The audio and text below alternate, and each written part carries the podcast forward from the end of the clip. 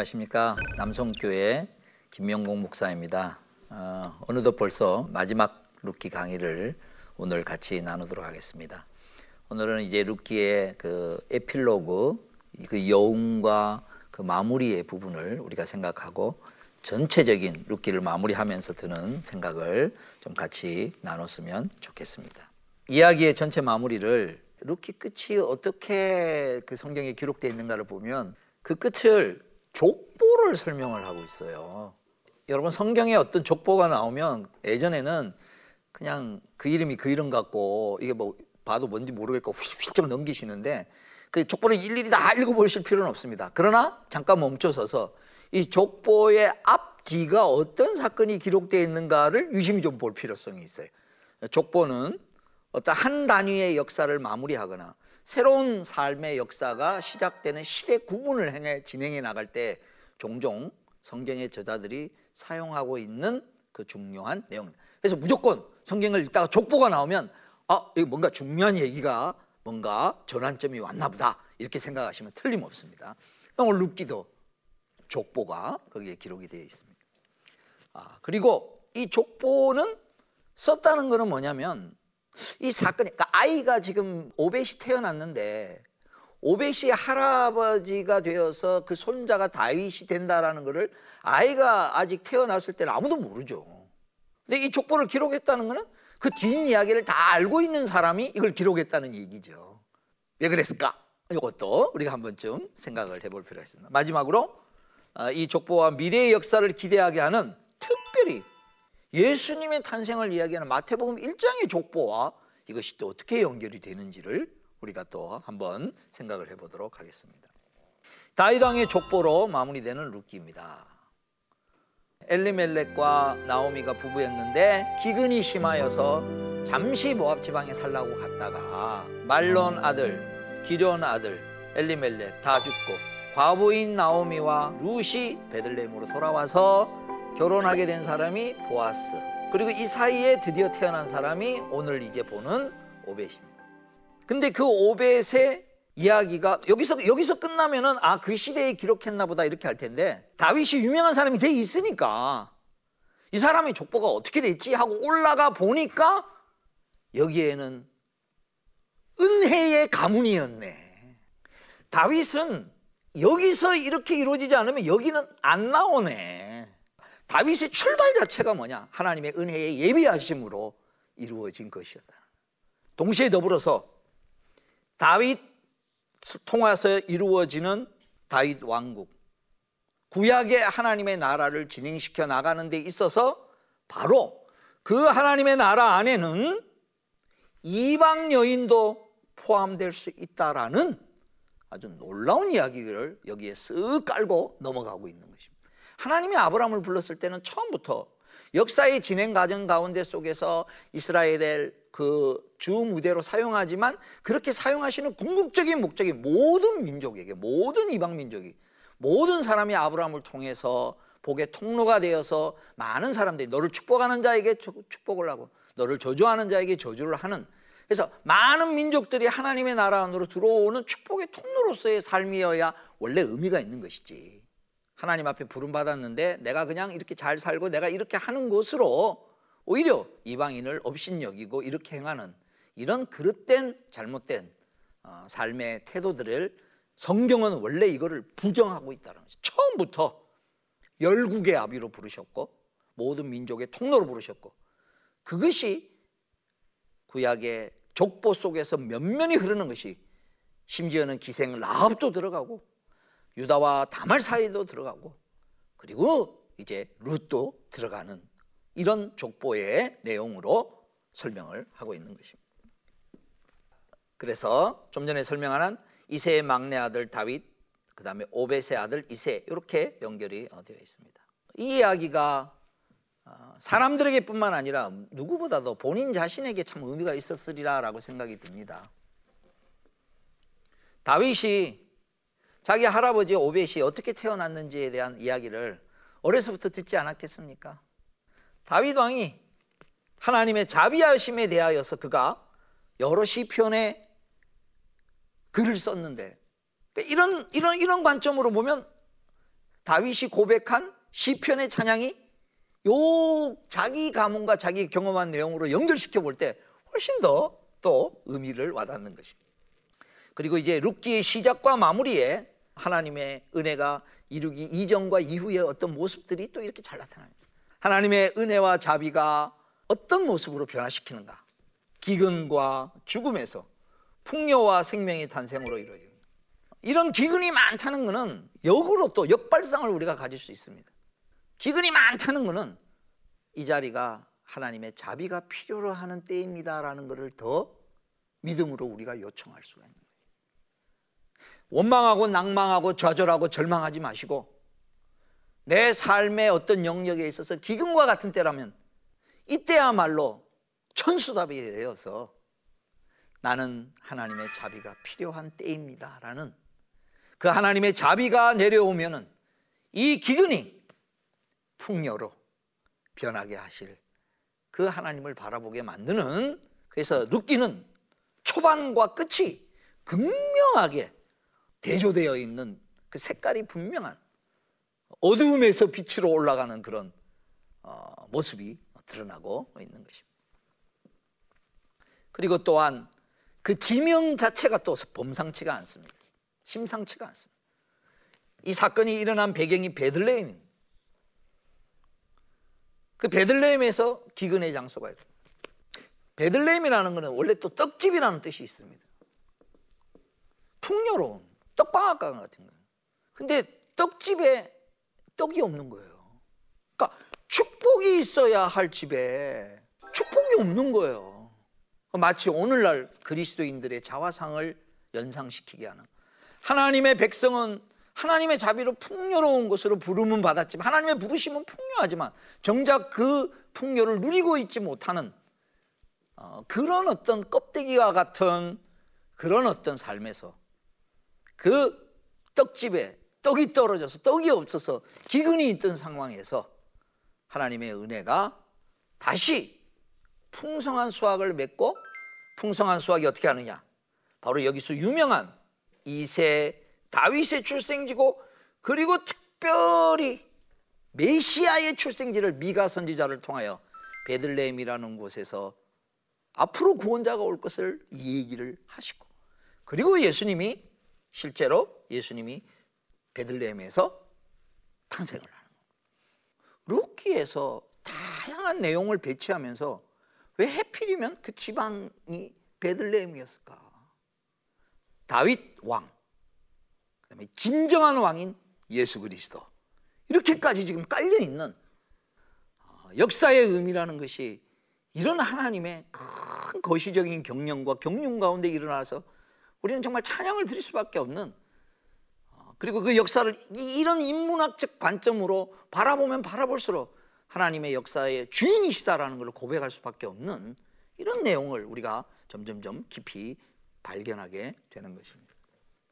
예수님의 족보에 거기에 두 이방 여인이 들어가 있습니다. 하나는 우리가 잘 아는 여리고성의 기생 라합. 두 번째 등장하는 여인이 모압 여인 룻. 왜 이 이방 여인들이 들어가 있을까요? 그건 다름 아니라 바로 하나님의 자비는 이스라엘이라는 하나의 매개체를 통하여서 모든 민족에게까지 나아가려는 그런 은혜의 자비의 모습이다라는 것을 바로 이 룻이라는 여인이 예수님의 족보에 연결시켜 나가 있는 중요한 내용. 그래서 하나님의 나라의 백성인 이스라엘의 공동체 안으로 얼마든지 구약 시대라 할지라도 받아들여졌고 단체로 들어오지는 못했을지라도 개인적으로 얼마든지 하나님의 백성의 공동체 안에 들어올 수 있었고 이런 이방의 어, 사람들이 하나님의 복을 누리는 그런 모습의 완성으로 이루어지는 모습을 예수님께서 뭐라고 설명하느냐면은 너희는 모든 민족에게 가서 아버지와 아들과 성령의 이름으로 세례를 주고 내가 너에게 가르친 거 분부한 바를 가르치고 지키게 하라. 보라 내가 세상 끝날까지 너희와 함께 있으리라라는 것으로서 예수님의 사역을 마무리하고 있는 모습으로 설명하는 겁니다. 그 이런 역사의 흐름 가운데 속에서 룻이 거기에 탁 들어가 있다라는 것입니다. 그래서 예수님을 통해 온 민족에게 미치는 구원의 역사 그리고 그것이 하나님의 자비에 의하여서 하나님의 헤세드에 의하여서 의무적으로 베풀어야 할 의무가 없는 오로지 긍휼과 사랑으로 인하여서 그에게 구원의 역사를 펼치는 그 구원의 역사의 성격을 룻기가 제일 잘 드러내 주고 있다는 것입니다.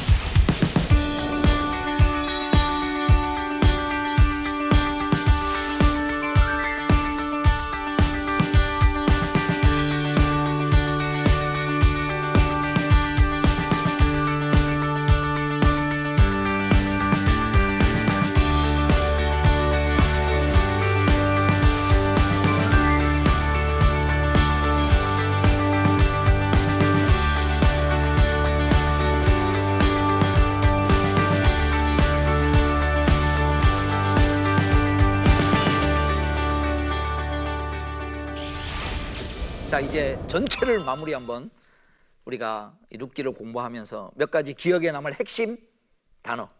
우선은 우연히도 마침 이 표현을 꼭 좀 기억해 주시면 좋겠습니다. 이 우연히도 마침이라는 것은 마치 우연처럼 보이는 사건 가운데 속에서 그때 하나님의 역사가 이루어지도록 역사하신다는 거예요. 그 사람들은 자기 생각에 따라 행동하지만 이걸 하나님께서 주관하신다는 거예요 그러니까 자기 생각을 따라 행동하니까 일상성인 거예요. 일상의 삶. 근데 일상의 삶인데 그 일이 진행되는 안에 알맹이는 뭐냐? 핵심은 뭐냐? 겉으로는 자기가 일어나지만 그 일이 열매 맺게 하고 그 일이 다음 단계로 진행시키는 것은 하나님 변수가 있다라는 겁니다. 앞으로 인생을 뭘 계획을 할 때 객관적으로 이렇게 이렇게 이렇게 잘 하죠. 잘, 잘 연구하고 따지고 예 맞습니다. 그거 하셔야 됩니다. 근데 그것만으로 인생이 되지 않는다는 걸 아는 자가 그리스도인입니다. 이런 걸 몇 번 경험하고 나면요. 그 다음 어떻게 변하느냐. 변수가 아니고 그 다음에는 상수로 변하는 상수. 상수. 상수는 늘 있을 수 있는.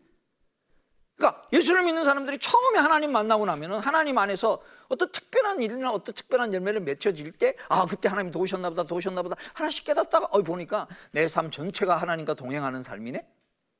내 삶 전체가 하나님이 그때그때마다 은혜를 주셔야 되는구나. 그러니까 하나님을 고려하고 하나님 안에서 생각하는 것이 변수가 아니라 완전 상수가 되어서 그게 오히려 내 삶을 끌어가는 모습으로 바뀌어져 나가는. 이게 하나님의 섭리적인 역사의 모습.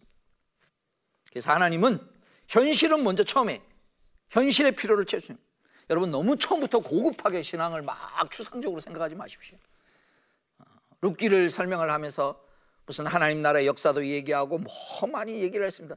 아, 이게 이게 뭐 어떤 분들은 무슨 말인가 그럴 수 있습니다. 그런 분들은 간단하게 배고프다 그러십시오 그냥 하나님 나 배고픕니다. 내 삶 죽겠습니다. 그러나 풍년이 들려오는 소식을 듣듯이 오늘 룻기를 들으면서 어? 그 모압 이방 여인도 하나님께로 날개하라 피하러, 피하러 오는 자에게 하나님이 은혜 주셨네? 하나님 나도 하나님 날개가 필요합니다.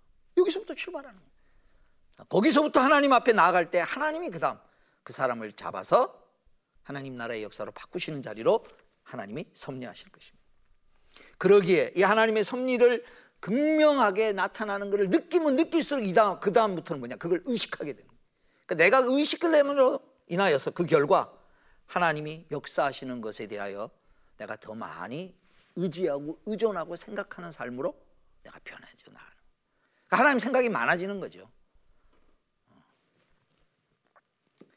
그리고 그들의 어떤 삶을 통하여 두 번째 아주 중요한 또 특징이 뭐냐? 룻기에 나오는 등장 인물들의 모두가 뭘 반영하고 있느냐? 서로에게 희생하고 서로의 필요를 채워주는 자비의 모습을 통하여서 어떤 하나님의 자비가 더 기적적인 역사가 이루어지는 매개체가 되고 있다는 거죠. 자, 여기서 이제 우리가 이제 놓치지 말아야 될 건요. 하나님의 자비는 뭘 통해서 나타나시기를 하나님이 즐겨 사용하시느냐? 하나님의 자비는 인생의 자비를 통하여서 더 폭발적으로 나타나기로. 그래서 원수 갚는 거는 나에게 맡기고 심지어 원수라 할지라도 줄이거든 먹이고 목마르거든 마시고 원수를 사랑하는 방법이 뭐냐? 인간으로서 그러니까 나한테 얼마나 악하게 했느냐 상관없이 지금 그가 배고프냐? 그럼 인간으로서 기본적인 것은 채워주는 그 정도 자비는 베푸는 사람. 룻기에 나타나는 이런 엄청난 축복이 처음에 룻이 나오미에게 베푼 자비와 원신 시어머니를 혼자 보내지 아니하고 나에게는 나옴 시어머니가 필요 없지만 시어머니에게는 내가 필요하다. 내가 좀 같이 따라가야 되겠다. 아, 그리고 거기에는 어머니 하나님이 나의 하나님이다라는 신앙적인 동기에서 나오는 모습. 또 그다음 룻에 대한 보아스가 또 베푼 자비. 이런 것들이 서로 옮겨져서 함께 일이 진행되면서 그 안에 하나님이 축복을 해 주셔서 역사하셔서 오벳이 태어나고 하나님의 역사가 이루어지는 그래서 자비는 자비를 낳는데 그 자비는 마중물이 됩니다. 하나님이 우리에게 기뻐하시는 건 너희는 마중물로서의 삶을 살아라는 거예요. 우리가 전체를 만들어내는 게 아니고 하나님의 자비와 사랑을 끄집어내는 마중물. 그럼 하나님이 마음껏 부어주시는 그런 은혜가 룻기를 통해서 나타나고 있는 것입니다. 다른 사람의 필요를 채워주는 하나님의 자비의 삶을 그럼 우리는 어떻게 살아가며 또 이것이 어떤 결과를 낳을 것인가?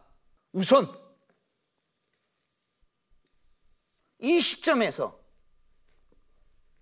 저와 여러분이 과거를 한번 되돌아보는 시간을 먼저 가졌으면 좋겠습니다.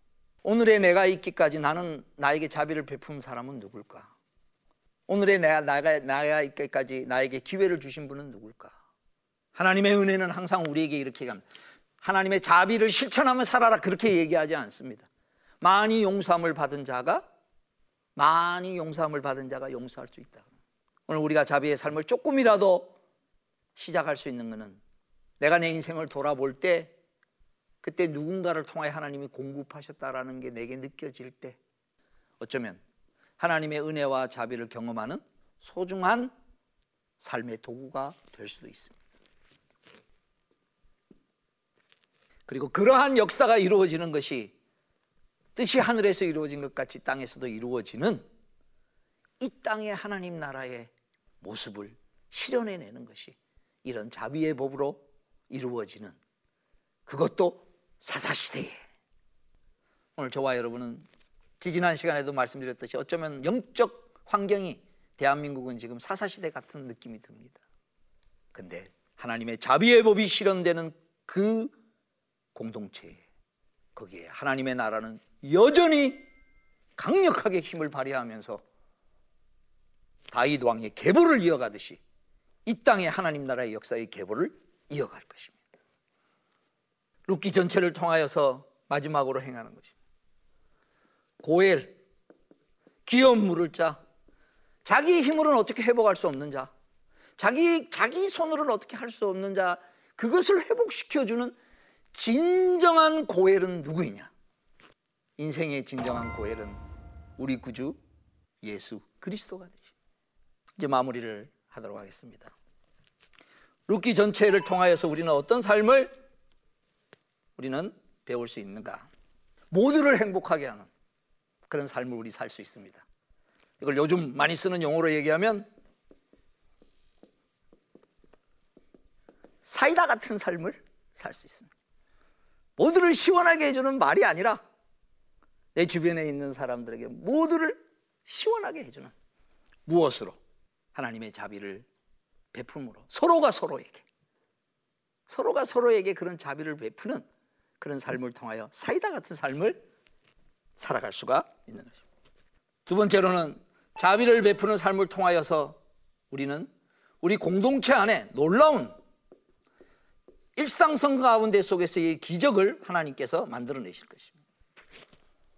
작은 것이지만 그 공동체 안에서 서로가 서로의 필요를 채우고 서로가 서로의 고엘이 되어주는 그런 삶을 살 때 그 안에 하나님이 역사하실 것입니다. 이런 역사를 한번 우리가 같이 만들어가는 그런 공동체가 되었으면 좋겠습니다. 이런 일에 관심을 가지는 공동체가 되었으면 좋겠습니다. 하나님의 자비가 충만하게 임하기를 내가 속한 공동체 안에 우리 가족 안에 바로 이런 하나님의 자비의 역사가 실행될 수 있도록 내가 그 통로가 되고 싶다라는 자그마한 마음의 심정의 표현으로 내 주변을 돌아보며 자비를 베푸는 긍휼히 여기는 자비의 공동체가 서로를 세워나가는 공동체가 주님이 보시는 역사의 본류로 우리를 끌어올리셔서 사용하실 것입니다. 룻기를 어느덧 다 마쳤습니다. 그동안 시청해 주신 여러분에게 어, 너무 감사의 말씀을 드리고요. 저와 여러분이 이 룻기를 통하여서 바로 이렇게 우리 주변에 있는 모든 사람들이 행복해하는 그런 축복의 통로가 되기를 주님의 이름으로 축복합니다. 시청해 주셔서 감사합니다.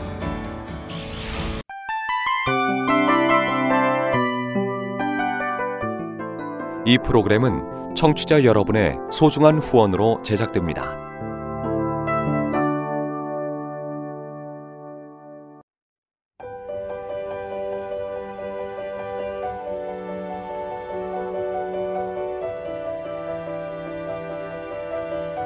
세상에는 수많은 교회들이 있지만 더 깊이 있는 말씀 강해를 찾기 위해 크기로만 교회를 선정하지 않습니다. 보다 좋은 영적 콘텐츠를 더 많이 나누기 위해 방송비를 받지 않습니다. 1년 365일 복음만 전하고 싶어서 우리는 광고를 하지 않습니다. 온누리의 복음을 땅끝까지 CGN TV와 함께 땅끝 선교사가 되주세요.